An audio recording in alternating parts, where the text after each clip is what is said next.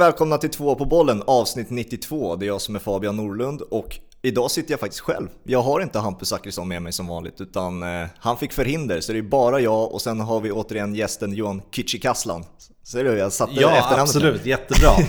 Hur är läget? Nej, men det är bra. Jag ska vara lite kränkt över att eh, Hampus eh, dissade oss, eller? Ja, det tycker jag. Jag är lite kränkt så att... eh, Och vi, dessutom blev vi ju he- bjudna hem till dig också. Ja, ja, exklusivt liksom. Men nej, då dyker inte Hampus upp. Ja, ja, det är vad det är. Jag är inte tillräckligt stor för Hampus. Nej, tydligen inte. Eh, nästan direkt efter du gästade podden senast så försvann ju du till Vinterland och skulle rapportera om skidor. Eh, eh, jag antar att du inte har varit här hemma särskilt mycket? Nej, alltså de första tre månaderna av det här året har varit eh, rätt galna.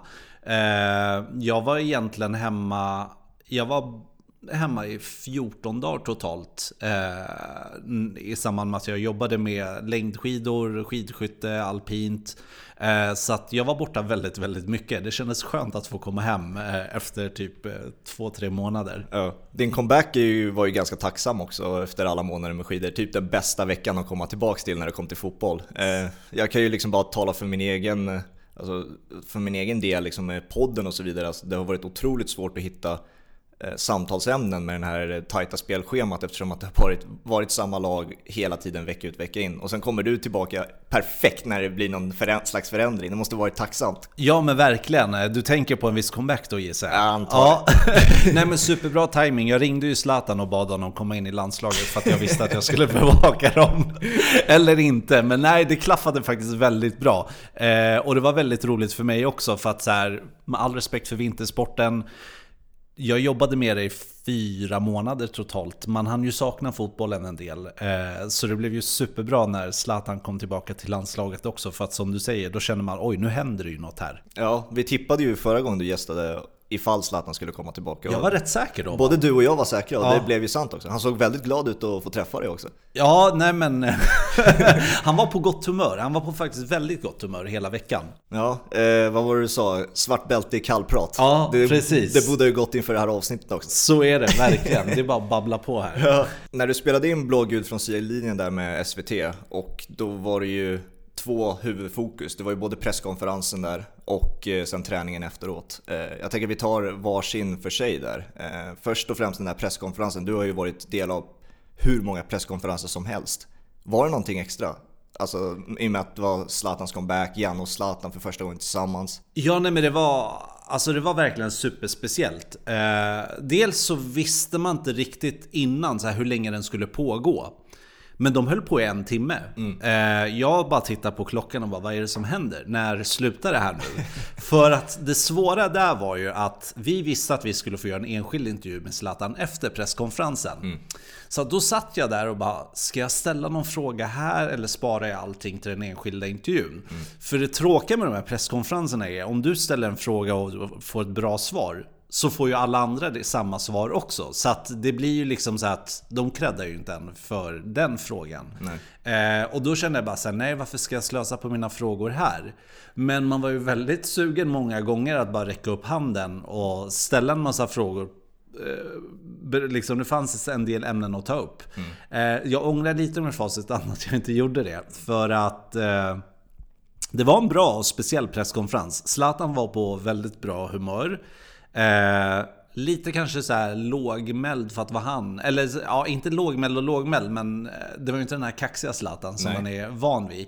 Men han hade ju ändå humorn och eh, han är ju väldigt, alltså så här, han är ju 40 år, man märker ju att han är ju väldigt mogen nu för tiden också. Alla människor förändras ju. Men eh, nej, det var, det var väldigt speciellt. Eh, sen kanske jag saknade vissa frågor på den här presskonferensen. Vilka då? Nej, men det var ju... Eh, dels så kanske man hade kunnat pressa honom lite mer om så här, konflikten med Janne. Eh, för det var ju rätt infekterat. Men där kände jag så här, men jag kommer göra min enskilda intervju och då ställde jag tre frågor om det. Eh, och sen lite också det här med LeBron James-utspelet som ingen nappade på. Han nämnde ju till och med det lite under presskonferensen men det var ju ingen som nappade på det och ställde en följdfråga. Vilket var lite konstigt. Tyvärr när vi gjorde vår enskilda intervju, men då får man kanske så här 6-7 minuter och Zlatan ger väldigt långa svar. Så att man hinner ju verkligen inte ställa de frågorna man vill under en sån, eh, under en sån intervju. Det var därför jag ångrar så lite i efterhand att jag kanske borde ha ställt fler frågor. Eller jag borde ha ställt frågor på presskonferensen. Mm. Men jag ville bara att den skulle ta slut så att jag skulle få göra min enskilda intervju. jag, jag satt ju fastklistrad eh, i en timme. Jag släppte ju allt, eh, glömde bort vad jag var nästan och satt och fast i, i skärmen. Men han har liksom. ju den förmågan Zlatan, ja. att när han pratar så lyssnar man. Det ja. blir liksom aldrig tråkigt. Även om han egentligen kan sväva iväg väldigt mycket när han svarar. Eh, det är väldigt sällan han svarar på frågan man har ställt. Mm. Så var det även under den här enskilda intervjun, för då pressar jag honom liksom lite om den här konflikten med Janne. Mm. Men han duckar ju, alltså så här, han bytte ju ämne hela tiden. Det var därför jag sa, ja nu har jag ställt tre frågor om det och fortfarande liksom inte fått något konkret svar. Men Nej. han är ju rätt medietränad. Och första gången jag tror jag sett Zlatan gråta. Ja, det blev... Hur var stämningen i Nej rummet men det då? blev lite så här konstigt för det här var i slutet av presskonferensen och då känner man bara, vad är det som händer nu? Nej men för det kom från ingenstans också. Mm. Eh, så det var väldigt speciellt. Mm. Alltså det kändes genuint. För det var många som sa så här, ah, men nu spelar han väl bara teater? Nej jag tror inte det. Alltså inte det kändes supergenuint. Verkligen. Eh, och det är någonting så här, i och med att jag säger att jag tror inte att jag har sett, jag kommer ihåg att han blev lite så här eh, tillbakadragen eller blev lite, så här, lite tårar kanske man såg i, vid två, två tillfällen. Jag kommer ihåg när han vann Guldbollen ett, år så skulle han eh, hylla sin eh, sin bror, kommer jag ihåg. Just det, som hade gått bort eller? Exakt, ja. just det. Och sen en annan gång när han tackade för sig i Paris när båda, när King och Legend sprang in, hans två söner. just det. Eh, då blev han lite tårögd också tror jag. Men det här var första gången man faktiskt fick se riktiga tårar. Och det, det, man bygger upp Zlatan och många andra atleter som Alltså, nu är lejonet och gud allt det här, det är lite övertjatat och eh, det är ju bara ett skämt ja. numera. Men de är ju ikoner på ett sätt. Eh, och speciellt de här alfahane-karaktärerna som Zlatan, jag minns Kobe Bryant när han gick bort liksom. Det var någon som skrev eh, i samband när han gick bort att det eh, hade varit mer rimligt att eh, Kobe Bryant hade räddat folk från en helikopterkrasch istället för att ha gått bort igen. Ja. Alltså, den här typen av auran har ju de här atleterna. Ja men verkligen. Och när de då visar på en mänsklig sida, då har ju folk till, mm. verkligen. Mm. Men eh, det är ju känsligt det där med barnen och sådär, med att de bor i Stockholm, han bor i Milano, han träffar kanske inte dem jättemycket.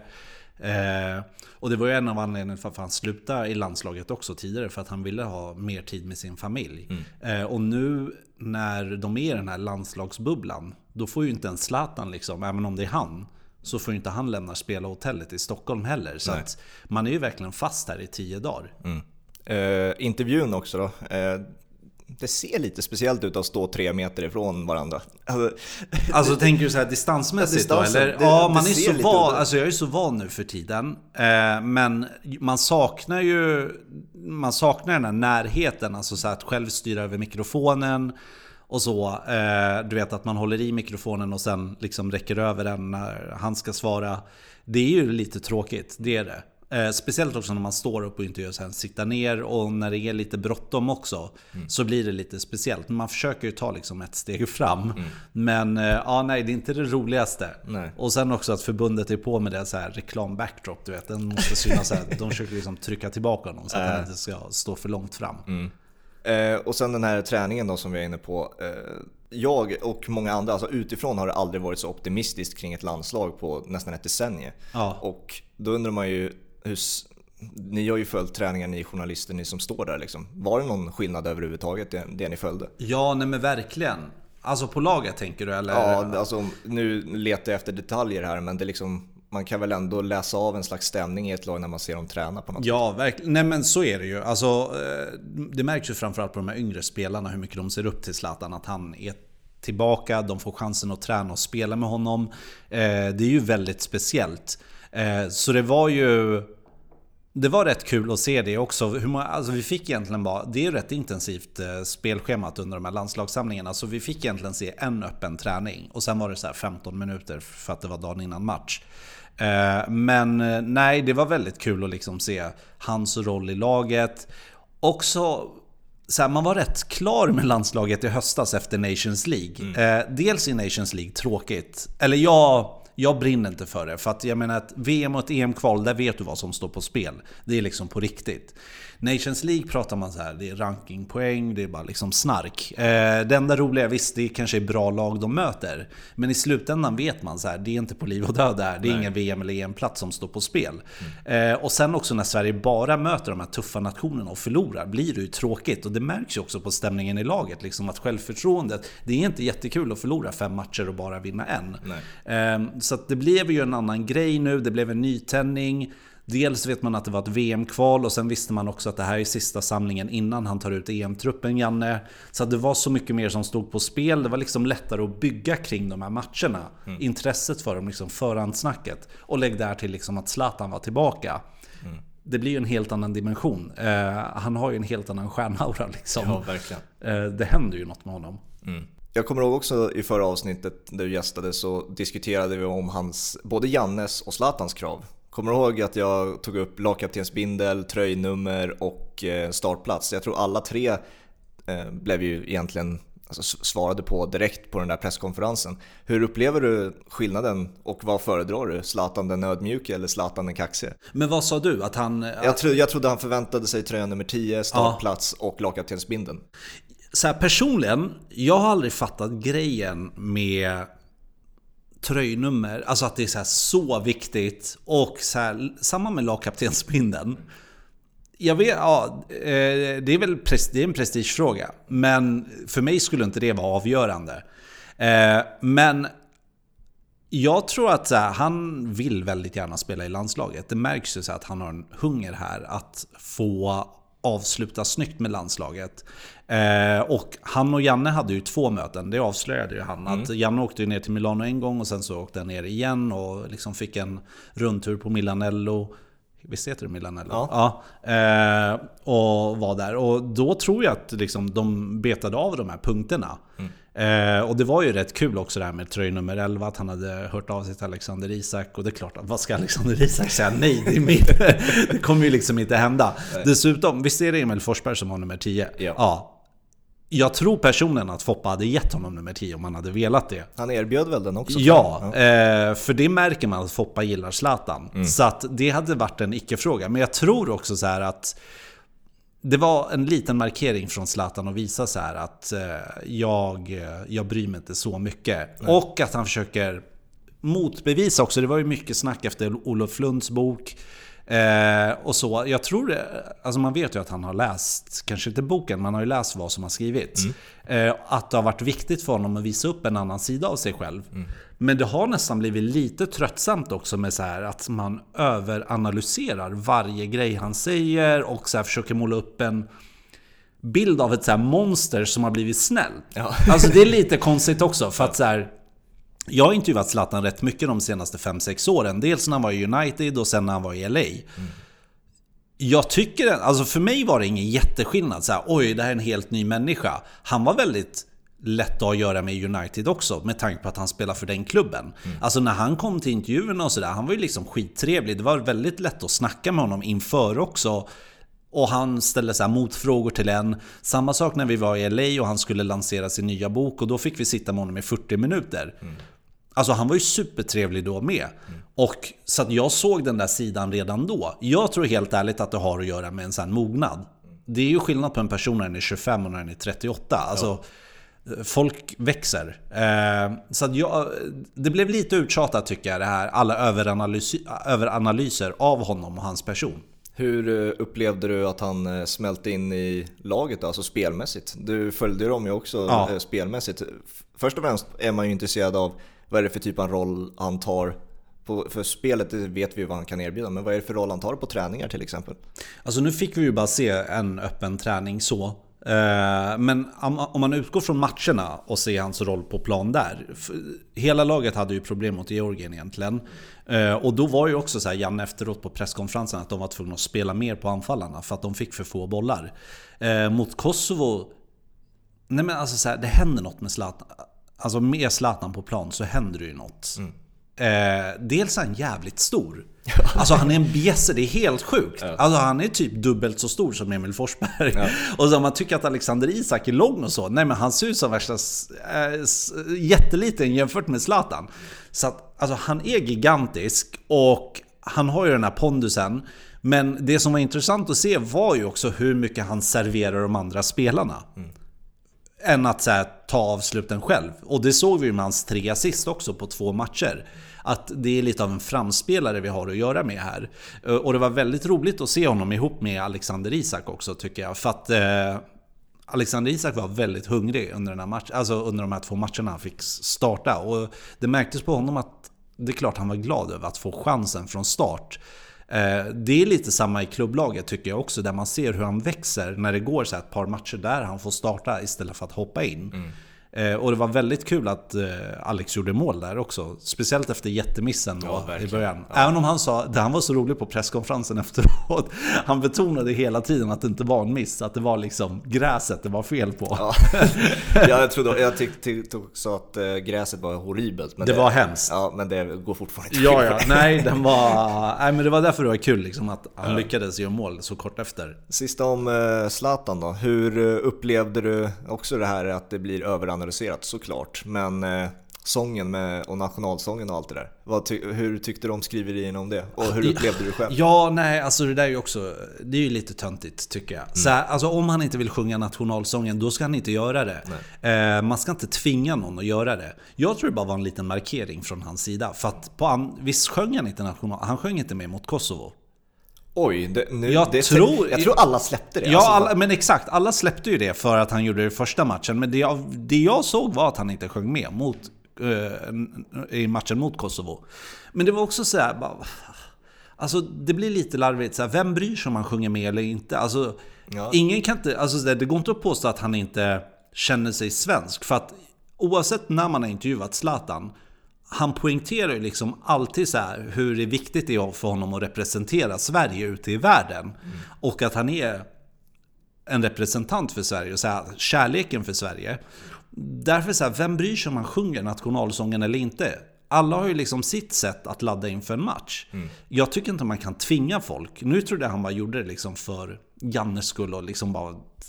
Jag vet inte hur mycket så här, ja. För det var ju väl eh, en av de första punkterna Jan Andersson tog upp när han var, blev ny förbundskapten. Att Ja. all, alla i mitt landslag ska, nu är det inte här ett direkt citat, men alla i mitt landslag Ja ska, sjung- ska sjunga nationalsången. Ja, han fick ju mycket kritik för det också. Eh, för det blir ju konstigt. Alltså man kan inte tvinga folk att sjunga med i nationalsången. Nej. Eh, sen är det så här, det är en enkel grej att göra, men det måste komma från hjärtat också. Jag tycker det hamnar för mycket fokus på det. Verkligen. Sverige med hybris då? Eh, det har ju blivit, eh, som vi har redan varit inne på, något alldeles extra. Men det har ju varit mycket Zlatan-fokus också. Men på något sätt är det ju befogat med tanke på att det här är det bästa Sverige på pappret vi ser på över ett decennium. Ja, men alltså med hybrisen, jag upplevde inte den från spelarna om jag ska vara ärlig. Det är mer utifrån när folk pratar. Alltså så på sociala medier. Eh, jag vet inte om det är någon så här journalist eller så som har skrivit att det blir EM-guld. Man kanske inte... men eh, nej, alltså det är ett väldigt bra lag. Framförallt det offensiva. Alltså mittfält, anfall. Eh, om man kollar på Sveriges bänk där. Det är ändå starkt när så här, Janne kan byta ut Alexander Isak och Zlatan Ibrahimovic och slänga in Marcus Berg och Robin Quaison eller slänga in Dejan Kulusevski. Eh, och liksom även på centrala. Om alla är skadefria så är det en supertuff konkurrens.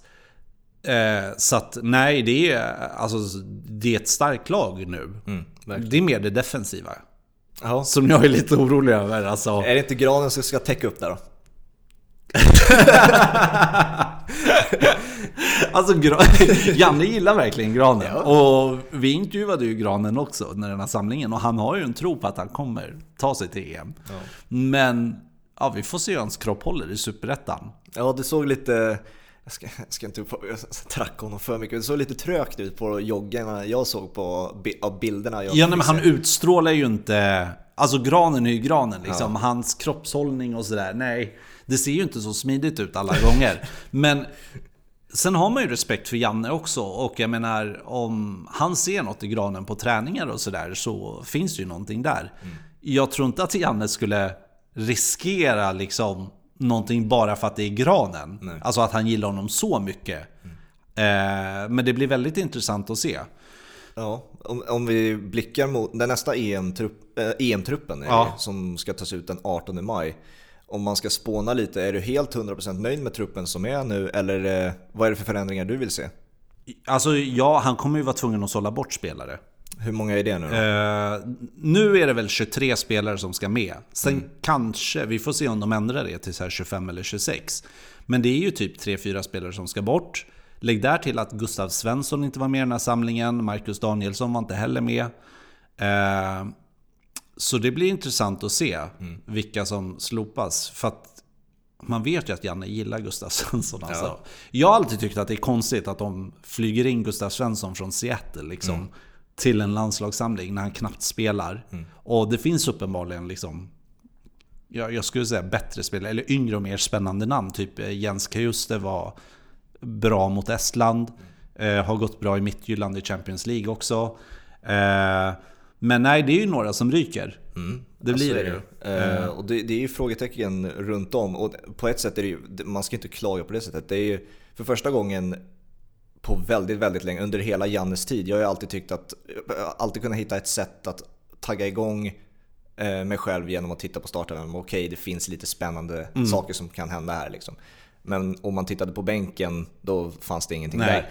Nu, är liksom, nu kan man blicka utöver bänken och hitta spännande saker där också. Och det är en otrolig ett otroligt skift på bara några månader vad som har hänt med så många svenska talanger där ute. Verkligen. Det är ju unga och intressanta spelare. Mm. Så det ska bli väldigt roligt att se. Eh, jag är så här, största frågetecknet för mig är ju försvaret. Mm. Vem ska spela bredvid Victor Nilsson Lindelöf?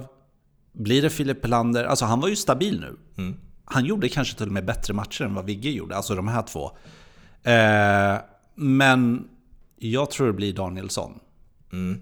För Pontus Jansson har ju gjort sina misstag nu. Liksom. Ja, alltså det var inte bra i höstas Nej. i Nations League när de mötte det där. Alltså det var för många misstag, individuella misstag. Sen också ett stort frågetecken för mig är ju högerbacken, Micke Lustig. Mm. Han hade det tufft mot Georgien framförallt. Ja, han hade det tufft i Nations League i, i höstas också. Mm. Eh, Sen får man ju inte glömma, han kommer till den här samlingen med en försäsong mm, i benen. Så, de har ju inte spelat, så det ska bli intressant att se honom i Allsvenskan. Men det var inte många inlägg som satt rätt. eh, där är ju alternativet Emil Kraft. Mm. Som också är så stabil, men han har ju inte heller han har inte liksom fått chansen på riktigt av Janne. Nej. Alltså, så, ja. Mikael, Mikael Lustig vann ju, bara, alltså, vann ju mitt hjärta bara när han vinkar bort eh, Kosovo-spelaren som blir utvisad. Ja, jo den var rätt skön. Du, ja. du, du, du har en startplats ja. nu. Han är ju rolig. Alltså man gillar ju Mikael Lustig. Det, det är en skön personlighet. Ja, verkligen. Eh, ja, men det är ju så här, om man blickar till, eller om man fokuserar på vad jag vill se utöver de namnen som du har nämnt och frågetecknen som finns. Det är ju Gagliolo till exempel, på en vänsterback. Man har ju glömt bort honom helt. Det är ju så. Ja, Ja, men jag tror han är ju körd. Och Augustinsson, ja, fantastisk spelare, ja. gör ju också mål. Så det, men jag hade velat se det alternativet. Om man... Men har han varit bra i Serie A då? För att eh, han har ju inte varit aktuell för landslaget sedan förra året. Jag tycker han är, han är den bästa vänsterbacken vi har. Okay. Eh, personligen. Jag som följer mycket Serie A. Nu är han inte, han har inte lika bra säsong som han hade förra säsongen. Liksom om man ställs mot en Dejan Kulusevski, den typen av nivå varje vecka, då, då ska man vara med i ett svenskt landslag. Jag vet inte om det var något sätt, han kanske inte klickade i truppen just för att han inte kan svenska och så. Ja, att det beror på det. Men någonting är det ju uppenbarligen i och med att han inte har varit med alls. Ja, men de, de gjorde ju allting rätt. Att de tog ut honom så att han blir svensk ja. på ja, pappret eller vad man ska säga. Men sen också bara dissa honom totalt efter det. Ja, verkligen. Väldigt konstigt, tycker ja. jag personligen. Med tanke på att det har varit så här rätt stora trupper han har tagit ut också, mm. Janne, även i höstas. Mm. Så är det ju en markering från hans sida. Mm. Att han inte kommer, nej han kommer inte vara med i en EM-trupp. Nej, och så är det Jesper Karlsson då, som eh, jag personligen vill se mer av. Alltså starta i, nu fick vi ju klart se ett B-lag och ett A-lag ja. som spelade den här den här samlingen. Men jag vill ju se honom mer delaktig i A-laget. Det var ju alltså det var en liten besvikelse, Estlandsmatchen, det tycker jag. Eh, man hade rätt höga förväntningar på de här spelarna som, eh, som man ville skulle visa upp sig. Mm. Sen är det svårt också, för att dels så är det så här, de är inte så vana att spela ihop. Och sen är det, blir det lite individuellt också, att alla tänker på att så här, det här är liksom time to shine för mig, sista chansen här innan han tar ut EM-truppen det kan ju sätta sig mentalt också. Det kan låsa sig. Ja, precis. Jag menar, Kent Sema har ju varit superbra i Watford. Var inte alls så bra mot Estland. Eh, alltså väldigt trist för honom, för man vill ju att han ska ta en plats i EM-truppen med tanke på hur bra han har varit i klubblaget. Men eh, det var ju en svag insats. Eh, så det var lite trist och det kan ju bli så att han ryker också. För det är, fan, det är tuff konkurrens där på kanterna. verkligen. och som du säger med Jesper Karlsson också är ju att Alltså det känns som att Janne kommer satsa på säkra kort när han tar ut EM-truppen. Att så här, Jesper Karlsson är ett, namn för framtiden. Eh, efter, liksom, efter EM. Eh, så att, ja, nej, det blir, eh, det blir intressant att se. Mm. Hur, var, hur var din... eh, hur såg ditt schema ut under den här samlingen? Hur, eh, om du går igenom, vi Ja. var inne på starten där första dagen antar jag att det var med Zlatan och presskonferensen och så vidare. Hur, hur, hur såg det ut, efter det? Eh, nej men det var lite speciellt. Det var borta matchen mot Kosovo. Då visste jag att jag inte skulle få jobba med Estlandsmatchen. För att SVT vill att man är så här, de följer Folkhälsomyndighetens rekommendationer om att man, nu sitter vi här. Men att man ska vara hemma i så här 5-6 dagar efter att man har varit utlandet. Aj då. Ja, precis. Jag har faktiskt precis, eller jag testade mig igår. Ja, okej. Eh, men eh, nej, så då visste jag tidigt att jag inte jobbar med Estlandsmatchen. Så då frågade de mig, så här, men vill du åka till Kosovo, då kommer du inte kunna jobba med Estlandsmatchen. Men då kände jag, äh, jag bryr mig inte om den, det är bara en träningsmatch. Eh, men det blir, alltså det är intensiva dagar. Man är rätt trött efter en landslagssamling. För då var det samling på måndag, det var ingen öppen träning då, men det var presskonferens med Zlatan och Janne. Sen så var det öppen träning på tisdagen. Eh, och så var det lite intervjuer där med Granen bland annat. Onsdagen, dagen innan match, då är det bara 15 minuters öppen träning. Och liksom podiepresskonferens med Janne och Sebastian Larsson som var lagkapten. Torsdag match och sen flög vi till Kosovo på fredag. För det var väldigt bökigt att ta sig dit. Alltså det går inte fort. Det går inga direktflyg. Hur var Kosovo? Åh, det var... Nej, det var inte så kul. Eh, alltså det är dels är det så här slitet. Eh, väldigt dålig luft. Alltså luftkvaliteten var katastrofal. Speciellt på kvällarna. För att eh, av alla Balkanländer jag varit i, eller städer, så var det här på en egen nivå. Alltså det här var Ja. värst. Ja, eh, de- dels stinker man ju rök i och med att alla röker hela tiden. Överallt. Eh, och sen också så har de så här två stora kolkraftverk i stan. Det är så de värmer. Så att det luktade ju, alltså röklukten på kvällarna var ju helt sjuk och det kom ju liksom in till hotellrummet. Just det, jag såg det när du var på arenan, att Ja. du la ut det på Instagram. Bara, nej, det är inte dimma, utan det här är röken från Ja men det, kolkraftverket." det är ju så, alltså det var så dålig luft så att jag tänkte bara så här, hur kan spelarna... Du vet, det är... Föreställ dig liksom att det så brinner någonstans. Men Alltså den lukten, hela tiden, det är ju sjukt. För jag vet, jag vet att eh, i, i sydamerikanska kvalet så är, vill inget lag möta Bolivia. P- eh, Ja men det är ju på grund av hög höjd va? Exakt, för att man kan liksom inte andas när man spelar fotboll där uppe. Nej, men det är jättejobbigt. För att eh, om vi byter bara sidospår. Det var ju så här på när man jobbar med vintersport, till exempel alpina VM. Då är man ju också på så här 2000 meters höjd. Om du går och tar en joggingtur. Nej men du blir så andfådd, det går ju liksom inte att springa.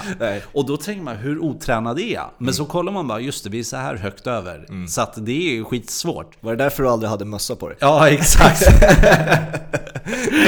Den mest uppmärksamma nyheten. på- Exakt, min fåfänga. nej, men, eh, nej jag tänkte på det att det måste ha varit jobbigt för spelarna, alltså med, med luften. Men nu, eh, nu gick det ändå bra. Ja. Men Kosovo, nej, det var väldigt speciellt. Det var det. Om vi blickar framåt eh, säsongen då. Hur ser det ut för dig numera? Eh, Är Nu- det allsvenska fokuset för dig? Dels det. Eh, vi har ju SVT har ett fotbollsmagasin som heter Fotbollsstudion, går på måndagskvällar. Så det ska jag jobba med varje måndag, vara ute på matcher. Och sen så blir det lite grejer inför fotbolls-EM. Eh, vi får se vad vi kan få till liksom. Men mycket förberedelse inför det.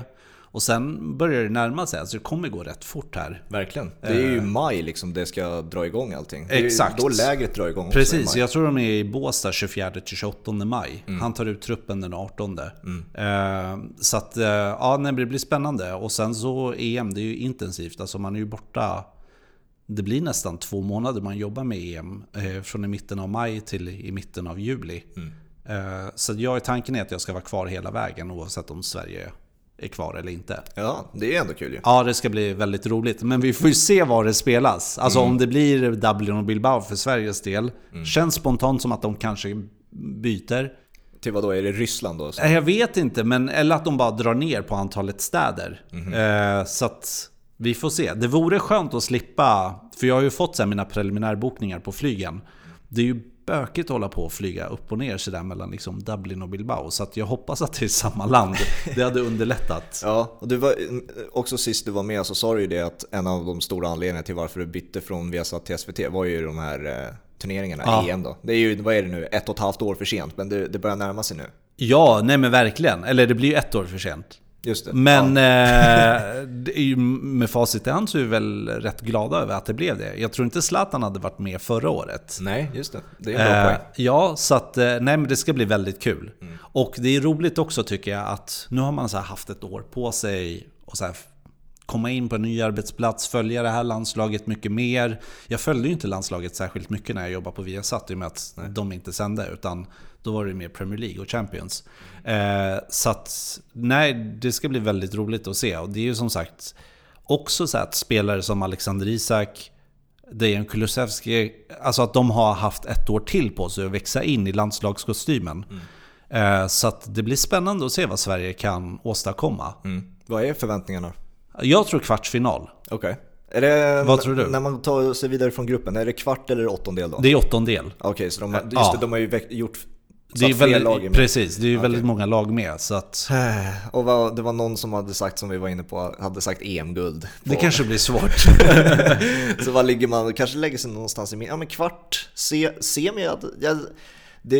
Det beror på lottningen. Och så, perso- när jag målade upp bilden inför presskonferensen när jag liksom fantiserade om Zlatan. Ja. Då var det Isak, Zlatan, Forsberg, Kulusevski. Eh, de fyra tillsammans. Nu fick vi aldrig se de fyra tillsammans samtidigt någon gång. Nej.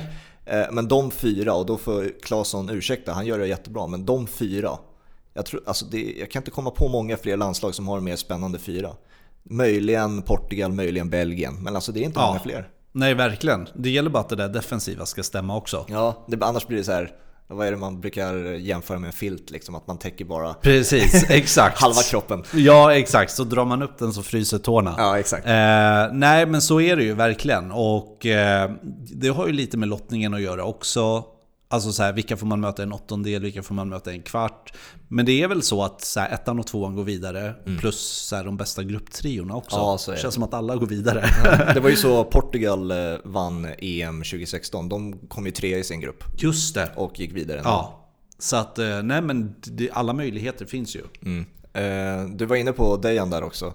Och jag vet att vi diskuterade förra gången att Zlatans comeback, en del av det kanske kunde ha varit att han vill vara en mentor till eh, Kulusevski. Ja. Eh, och inte bara Ronaldo eftersom att de verkar ha något agg mot varandra. Hur, eh, det verkade tydligt på när de stod och tittade på varandra, då såg det nästan kärleksfullt ut. Verkligen, Det var, men det var kul för Zlatan passade ju på att svinga mot Ronaldo på den här presskonferensen också. Då fick han en fråga så här om eh, Ja, det är många, typ Cristiano Ronaldo är liksom personlig tränare, dietist och du vet Just hela den. Men du verkar köra själv. Då, då slängde jag ju en känga bara det där är bara så här för show-off. Vem behöver det? Jag kör själv.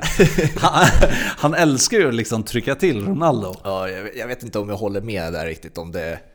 Varför, man ska alltså inte träna extra och ta, ta vara på sin kropp på bästa möjliga sätt. Nej men verkligen när man har resurserna. Ja, Eh, ska man så inte göra det. det. Ja, nej. Det är ju, det är ju inga pengar för Ronaldo direkt. Men eh, nej, det märker man ju alltså på Kulusevski och Alexander Isak hur, hur mycket Zlatan, alltså det betyder att han är där. För att han har ju varit en förebild för så många spelare också med så invandrarbakgrund.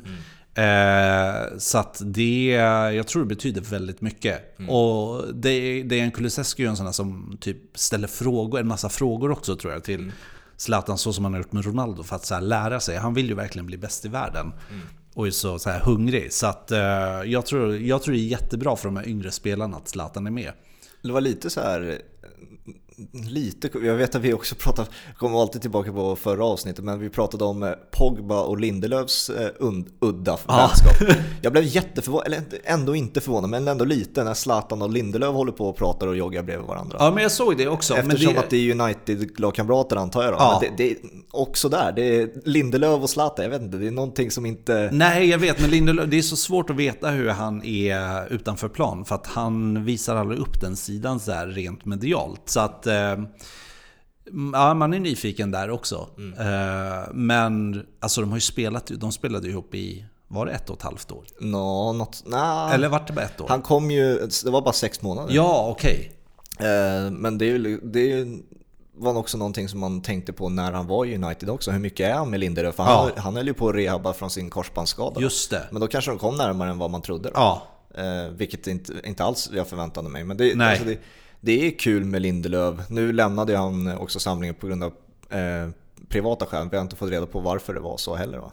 Eh, nej, inte riktigt. Men alltså, han har ju haft lite problem med ryggen och så. Så att jag tror det har att göra med liksom lite rehab, att han behöver vila. Och att United nog har snackat med landslaget och sagt så här, om det inte är en måste-match måste han spela. De kan ju inte tvinga landslaget, men jag, så här, han var med i de två tävlingsmatcherna. Sen väntade en match mot Estland. United spelar i helgen. Ja, han liksom har lite problem med sin skada och så. Hur ser, hur ser du på den här vändningen med både Lindelöf, men sen hade vi också eh, Forsberg, jag vet Mark, och så Marcus Berg. Alla har haft lite problem med media under Jannes tid. Eh, alla, alla tre har blivit ifrågasatta på lite olika punkter. Det känns inte som att det är kvar längre på samma sätt. Nej, eh, nej alltså Emil Forsberg har varit så himla bra. Alltså han är ju verkligen i hög form. Eh, så att där finns det inte så mycket att ifrågasätta. Nej, men det var ju eh, vänskapen med Janne, att den var, det var lite... Jaha, du menar att det var så? Ja, nej, det har faktiskt helt försvunnit det snacket. För det har ju varit interna konflikter. Alltså det har rapporterats om att eh, Foppa lämnade en samling och allting sånt. Men det verkar som att Janne har tagit tag i det där. Eh, för några sådana tendenser har vi inte sett. Nej. Men Marcus Berg har han också haft. Det, var ju, det tror jag var med med media, att det var otroligt mycket tjat om att han inte gör mål. Ja, precis. Och Och, sen har Janne det- skulle försvara. Ja, Ja. sen har det ju lossnat lite grann, men alltså det, även där liksom verkar det vara som att det, det finns väl ett eh, ansvar media har också på ett sätt att eh, försöka istället peppa igång sitt lag och eh, sitt landslag inför ett EM också. Det känns som att alla är lite mer, du var inne på Zlatan och LeBron James där. Ja. Man kanske släpper också lite eftersom att man vill bara, låt dem fokusera på det positiva nu. ja, fast det är ju konstigt. Det kan ju inte media göra. Nej, det, är- det, är- det är ju så, men det kanske finns någonting, någon ja, jag vet, med men hopp, alltså, så här, vi kan ju inte vara hejaklack. eh, nej, men det där är lite konstigt för att så här, när jag jobbar med längdskidorna nu i vintras fick jag lite tittarmail och sådär. Bara, du ställer för negativa frågor till åkarna. Eh, Stöttar dem istället. Bara, ja, men det kanske inte är riktigt min roll som journalist att vara hejaklack. Nej. Och det är samma sak här. Alltså, man måste ju ifrågasätta. Men eh, samtidigt så här med Marcus Berg också... ah, Han ryckte ju upp sig. Alltså det blev lite mål från honom. Och, och det var ju så intressant inför den här samlingen. För att då var det ju eh, mycket prat om vem ska spela bredvid Zlatan. Och då sa ju de flesta experterna Marcus Berg. Även om de kanske önskade Alexander Isak så sa de flesta Marcus Berg så här, det är det realistiska. Men sen har jag haft skadeproblem och då fick ju Alexander Isak chansen. Så nu blir det verkligen spännande att se hur Janne gör. Ja, alla de där ska ju tillbaka till Göteborg på något sätt. också. Ja, exakt. Precis. Alla hamnar i Göteborg till slut. Men sen också så, uh, vi får inte glömma att Zlatan kommer inte orka spela 90 minuter. Eh, det kommer roteras. Och nu får de göra fem byten dessutom. Så att jag tror alla kommer få spela ändå. Alltså, det, men det är klart det blir intressant att se vilka som spelar från start. Du var inne på det där med, med eh, inte ha- hatkommentarer, liksom kritiken från Hur hanterar du det? Är du bra på det? Eh, ja, alltså jag får inte särskilt mycket. Inte? Nej, Det känns som att eh, oavsett vilken fråga man ställer så är det fel. Liksom. Ja, nej jag vet. Alltså det konstiga är att här, jag fick mer från skidpubliken än fotbollspubliken. Är det sant? De är jätte... eh, Skidpubliken är speciell. Fy fan Ja. vad roligt. De är... men då får man så här, för då kommer man in så här, ja men vad kan du om längdskidor? Du jobbar bara med fotboll. Så det blir så här det här motsatta. Det var det de hade tankar Ja, ja, ja. Och att... Eh, ja, men oftast är det så här att man kanske ställer för negativa frågor. Mm. Men jag gillar ju så här, jag, när det inte går bra för en längdskidåkare, alltså oavsett idrott, så är jag per automatik att man det blir ju så här kritiska eller negativa frågor om någon floppar. Eh, så att de kanske är bara lite ovana vid det. Men eh, det, är, det är spännande att jobba med andra sporter också tycker jag. För att det ger lite andra perspektiv. Eh, man kommer med lite nya infallsvinklar också och man framförallt ser man så här, ja, men hur är de här jämfört med fotbollslandslaget? Liksom, hur längdlandslaget på media jämfört med fotbolls, eh, fotbollslandslaget? Mm. Och sen har ju så här fotbollslandslaget, det finns ju en bild där att det är svårtillgängligt och allt det där, att de är svåra med media. Det är klart, alltså det stämmer ju till en viss del, men de gör ju mycket media också under en samling. Eh, så det är inte så mycket bättre på så här, inom andra sporter egentligen. Nej. Längdskidåkarna är ju också väldigt speciella. Så här, man kan inte bara göra intervjuer med vem man vill. Utan det är mycket tjafs där också med så här, förbundet om vilka vi får intervjua och så. Mm. Du var inne på skillnader och likheter. Vad är skillnaderna och likheterna mellan de här olika? Nu var det ju den, flera månader ja. den här skidperioden. Liksom, men de här olika samlingarna. Hur, vad, vad ser du som, själv som reporter vad stora skillnaderna och likheterna finns? Alltså det är mycket som är likt också. Mm. Det går ut på samma sak, så här, man ska vinna. typ lite så. Eh, längdskidåkarna, alltså det är väldigt mycket media kring dem också. Mm. Det är ett enormt medialt tryck, det tror man faktiskt inte. Men det är, alltså det är ett jättestort intresse. Jag menar, Expressen var på plats med tre reportrar. Mm. Eh, Sportbladet hade två. Ja.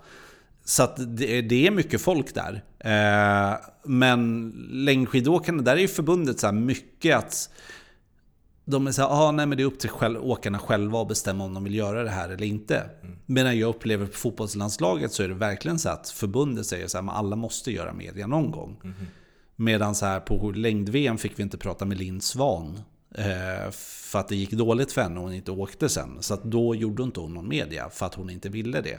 Vad, vad föredrar man egentligen? Alltså, vill, Nej, man, jag, vill, alltså- vill, man att den missnöjde ändå ställer upp? Eller ja, man... jag tycker det. Alltså, jag tycker det är, det är en del av deras jobb. Mm -hmm. eh, man måste som idrottare ställa upp i med och motgång. Alltså det är en del av jobbet. Det går inte alltid bra. Man vinner inte alla tävlingar. Mm. Och därför måste man lära sig att hantera just motgångar också medialt. För att det finns ju ett intresse där ute. Folk vill ju höra åkare och spelare liksom, även när det inte går bra för dem. Mm.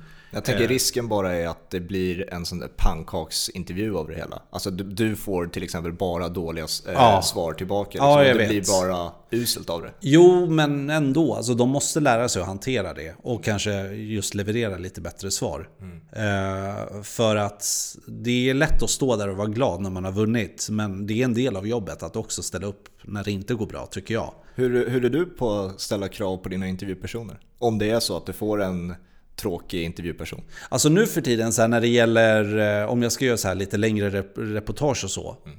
Då orkar inte jag tjata på någon som inte vill. Nej. Alltså då känner jag så här, det finns andra idrottare. Eh, för att, inte för att skryta så, men jag har intervjuat rätt så här, några av världens bästa idrottare. Absolut. Så att jag orkar inte hålla på och tjafsa på en spelare eller en längdåkare. Liksom så här, Åh snälla kan vi få intervjua dig? Mm. Om den personen inte vill. För att vem, ja, du vet, det blir ingen bra heller om man intervjuar någon motvilligt. Eh, och då är det så här, ja, ja, det är din förlust, lite grann. Mm.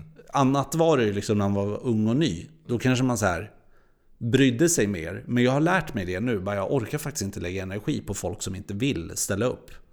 Eh, för att det finns alltid andra idrottare man kan intervjua. Mm. Det är väl problemet är, nu har jag ingen aning, du har bättre koll på det här än jag, men liksom när du väl har allting förberett och är förberett i en intervju. Ja. Det är inte direkt så, och, och programmet, eller, programmet eller kanalen har någon slags förväntningar på att det här, det här ska bli en slutprodukt av ja. det. Det är inte direkt så att när, om du får dåliga svar att du reser dig upp och går bara. För Nej. Då, då, kan, då har du ingenting att lämna, Precis. lämna till programmet. Men man är väldigt sugen. Det har hänt, ja, men det har hänt många gånger liksom när någon är så här, ger korta svar. Mm. Och bara, vet du vad? Vi bryter där. Vi behöver inte intervjua dig. Alltså så här, mm. För att det är lite respektlöst också. Ja. Eh, som jag sagt, liksom, det är en del av deras jobb att också kunna ställa upp när det inte går så bra för dem. Mm. Eh, så att, ja, nu händer inte det så ofta, men Speciellt, jag känner bara så här, speciellt med svenska idrottare. Du vet, för när man intervjuar internationella, då känner man också så här, men jag kan intervjua mycket större namn än dig. Mm. Så att då tänker inte jag stå och tjafsa med så här, en idrottare jag inte brinner för egentligen. Nej. Eh, för det är också intressant när man kommer från fotbollen. Så här, man brinner för fotboll men så här, kanske inte lika mycket för vinteridrott så. Mm. Så då, är det så här, då tycker inte jag tjafsa med så här, åh nej vi har inte fått en intervju med den här personen. Eh, för att som sagt, jag vet själv liksom vilka idrotter jag har intervjuat och ja, hur de beter sig. Mm. Och då tycker inte jag så att någon liksom så här, två, tre plus idrottare från Sverige ska komma och bete sig som en superstjärna. Nej, nej. D- Däremot de superstjärnorna som helt klart, det finns ju hur många exempel som Ja. helst. Inte bara, och det har ju inte bara hänt dig, det händer ju allihopa där den där distansen helt klart finns. Det är två olika personer från olika länder. Ja. De, eh, och så intervjupersonen då också framförallt som inte vill göra det här överhuvudtaget. Då är, det känns som en no-win situation. Alltså, Ja, verkligen. Eh. Så är det ju. Alltså man har ju suttit på många intervjuer med så Premier League-spelare och så där man märker att de inte vill vara där. Mm. Men då är det ändå så, så pass stora namn att man känner så här, jo men vi måste ju få ut något av det här. Alltså att man kämpar lite mer för att det är ett stort namn. Mm. Det spelar ingen roll om det är fem minuter skit liksom. Nej, Någonting måste ut. exakt. Ja. Ja. Nej men verkligen, för då kan man ju ändå berätta någonting kring det. Så att den här personen var inte så sugen på att göra media eller gav så här jättetråkiga svar på så sätt. Så att, eh, ja det är lite olika. Mm. Och eh, vilka var det du gjorde intervjuer med? Det var Zlatan Granen, var det någon mer? Nu under landslagssamlingen? Ja, Ja, eh, ja alltså vi får ju... Det, det var mycket presskonferenser och så också. Eh, det var typ lite med Jesper Karlsson, Marcus Berg. Sen så ibland så när vi spelar in det här magasinet som vi gör som heter Blågult från sidlinjen. Där, där kommer ju inte allting med. Alltså man sållar ju bort lite och så också. Eh, men, och vi kände också så här, det blir all fokus på Zlatan. Det är det som är intressant i den här samlingen, hans återkomst. Så att vi la verkligen all krut på det. Jag vet, vet inte, jag kom inte på, jag, eller jag hittade inte vad han refererade till, Olof Lund, när han la ut på Instagram. Kommer du ihåg vad jag menar? Nej. Att, att du ställde Janne till svar, skrev han på Instagram. Eh, Vet du vad han syftade på? För jag försökte leta Ja. på den där presskonferensen, vad fan är det han menar? Jag, kom jag kunde inte hitta det. Vänta, när var det? Alltså var det på Zlatans PK tänker du? Eller? Det var en presskonferens, jag vet inte vilken det var. Eh, Det var därför jag hade svårt att hitta. Men det blev så Ja, otroligt- ja, ja, ja. Jo men det var... det var... Det blev så konstigt. Nej men jag... Det var när de... eh, Det var, jag tror att det var efter 1-0 mot Georgien. Ja, okej. Och jag drog upp deras förlustrad i höstas. Mhm. Alltså att de förlorar fem matcher, fem tävlingsmatcher och att de bara spelar 1-0 mot Georgien. Mm. Och så här, hur oroväckande det var. Och då blev Janne jätteirriterad. Och bara såhär, ja, men vi har vunnit två av de tre senaste, bla bla bla. Liksom så här. Eh, Det blev lite konstig stämning där, men jag tror bara han var irriterad efter matchen också, att de inte spelar så bra. Det är bra, Olof backar upp det på ja, något ja, sätt i alla ja, fall. exakt. Han älskar att hugga på sånt. Stort tack eh, att du ville vara med Johan. Och Ja, stort tack, tack. Att, vi fick, eller att jag fick vara med och ta del av ditt, eh, din bostad också. ja, men det var så lite, det var bara kul att vara med. Ja, eh, och jag antar att vi inte kommer få höra någonting av det eh, under EM-tiden eftersom att det kommer vara väldigt... Eh, eh, Ja, det kommer nog vara rätt mycket att göra då tror jag. Det kommer Eh, vara... Vi får ta det efter. Förhoppningsvis så kan du gästa efteråt då, så kan du försöka... finns det säkert jättemånga roliga historier du kan dra från EM. Absolut. Eh, och alla ni som lyssnat, stort tack för det. Vi hörs igen på tisdag. Får, får ni ha det så bra så länge. Ciao!